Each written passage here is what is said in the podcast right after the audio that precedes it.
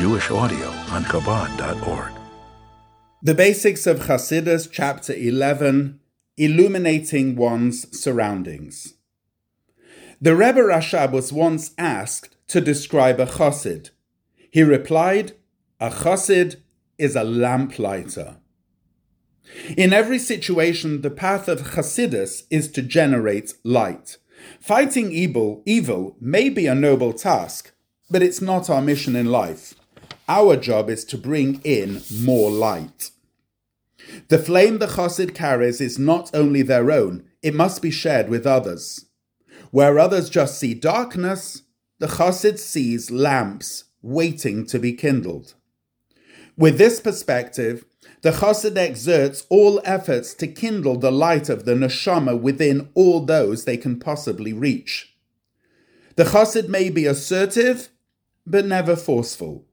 With gentle persuasion, the chassid finds the way to illuminate the lives of others to the point that they too become lamplighters. Beyond the chassid's intentional, targeted efforts, there is an extensive environmental influence. Light attracts, so when one shines brightly with the light of Torah and mitzvahs, others will be drawn close. Be a beacon of light and influence by personal example, as there is no projected limit to who can be reached. Section 3 How to Give it your best. A fundamental principle of Avodah is that one must serve God in a manner that is consistent with their unique character and innate qualities. If a high powered individual makes do with being just average, an integral element of their mission was not completed. It is said if someone has the skills to work with precious gems but chooses instead to work at baking bread, Although baking bread is a most necessary craft and occupation, this person is considered to have committed a sin. The analogy in the realm of Avodah can be easily understood. One is not meant to seek to be the best at. Our world is more than a jungle of competitive excellence. We are each given individual strengths set to accomplish our personal missions. We are meant to do our best. The awaited moment. While all souls have missions which encompass their lifetime, each soul has a specific moment and opportunity which is the primary purpose for its descent. This highlighted mission is at the center of the soul's agenda in this world.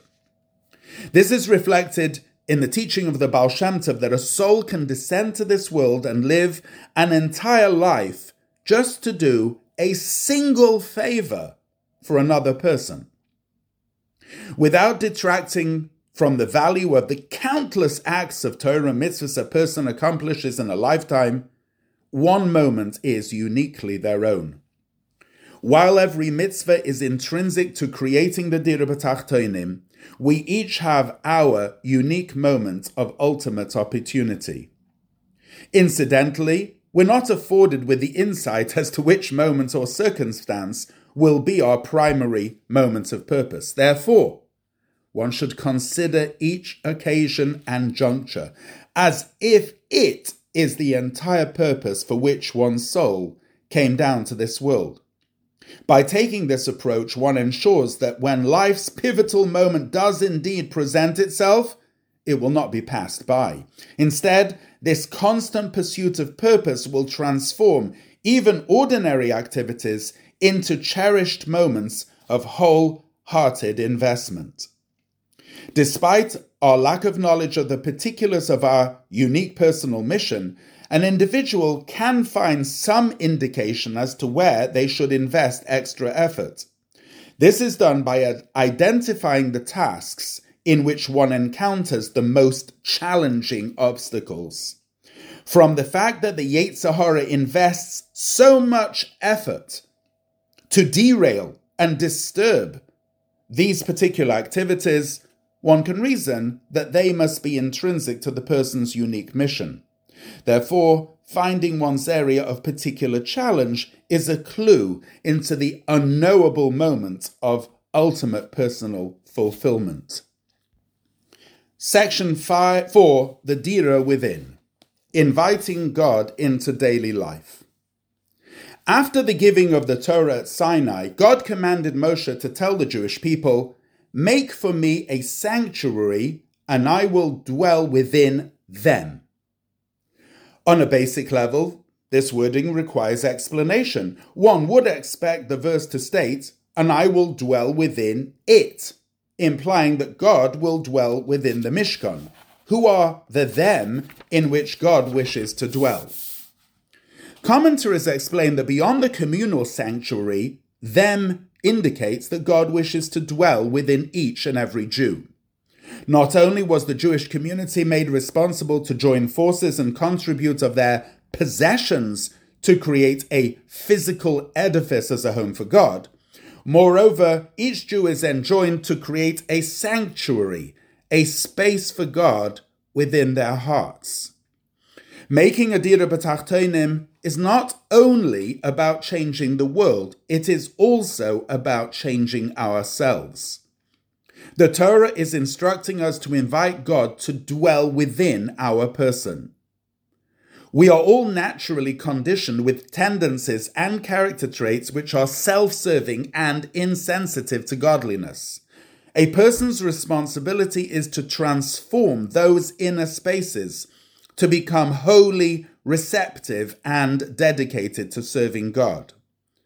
As discussed previously, the person is a composite of two souls the Nefesh Bahamis, an animalistic soul which vitalizes the body, and the Nefesh Elokis, the godly soul. Each soul possesses a complete infrastructure comprised of pleasure, will, intellect, and emotion. These soul powers express themselves through the garments of the soul, which are thought, speech, and action. We discuss the complex relationship between these two souls and how they compete for control of the mind and body. The godly soul naturally strives for attachment to the divine and wishes to engage all of the person in fulfillment of God's wishes. This is resisted by the animalistic soul, whose self centered desires and tendencies prefer to indulge in bodily pleasure while remaining oblivious of godliness. Every element of life is consumed in this struggle. There is never a moment when the average person can let their guard down and assume that their internal impulses are entirely positive. In this context, we can define the Nefesh Bahamis as the tachton within the person, as well as the physical body, a tangible member of this lowest world. Therefore, on a personal level, the creation of a Dira means to permeate, harness, and elevate the human body and the Nefesh Bahamis. Building the sanctuary. On a general level, the refinements of the Nefesh Bahamis and the creation of a sanctuary within are primary elements of Chassidus' path of Avodas Hashem that was elaborated upon in a previous chapter. Here, we shall discuss some of the particulars in making this happen while highlighting their various themes within the Dira B'Tachtonim ideal. Within our daily activities, there are two general categories, each of which provide unique opportunity to make ourselves into a dwelling for God. Number one, palpable spiritual engagement through learning Torah and keeping mitzvahs. And number two, elevating the mundane by living everyday life with spiritual purpose and elevation. Torah. The empowerment to achieve inner transformation is through Torah. Torah and God are one. And when a Jew learns Torah, his mind becomes one with divine wisdom. The truth of the Torah softens the Nefesh Bahamis while giving the Jew the strength and ability to redirect its indulgent tendencies. Mitzvahs. While Torah study is an engagement of the mind and speech, mitzvah performance utilizes the body and its limbs as conduits for the divine. engaging far more of the Nefesh Bahamis than the body, the entire person becomes encompassed in the holiness of these divine commandments. Prayer. Beyond being a time of attachment to God, prayer is the primary opportunity for the godly soul to tame the Nefesh Bahamis. Centered upon self indulgent habits, the Nefesh Bahamis is not intellectually honest. Selfish bias does not allow for the study of ideas such as Achdus Hashem and Dira B'Tachtonim to resonate. However, during prayer, when the person focuses on connecting to these ideas and recognizing God's supremacy, oneness, and desiring creation, both intellectually and emotionally, the animalistic soul perks up. The enthusiasm of emotion speaks the language of the Nefesh Bahamis, and it begins wishing to live a truer life. Everyday activities. The person's engagement in Torah mitzvahs may be natural to the Nefesh Elokis, yet they remain foreign to the Nefesh Bahamis. The animalistic soul realizes that its godly counterpart has an unwavering commitment to fulfilling these responsibilities and yields to the Nefesh Elokis, obliging without it fully resonating. It follows that specifically the mundane activities are where the Nefesh Bahamis is met on its own turf, being realigned into real change. Interestingly, the majority of a person's lifespan is preoccupied with mundane activities. We eat, sleep, and work, only spending a relatively small amount of time actively fulfilling our religious obligations. The person assumes that these activities best represent our natural human selves. No divine commandments are necessary to encourage these activities because we are naturally inclined to ensure that our needs are met.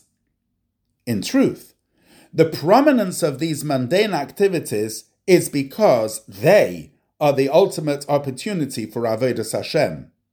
Specifically in these areas of life, we are told, all your actions are meant to be done for the sake of heaven, and within all our pursuits, we are to know God.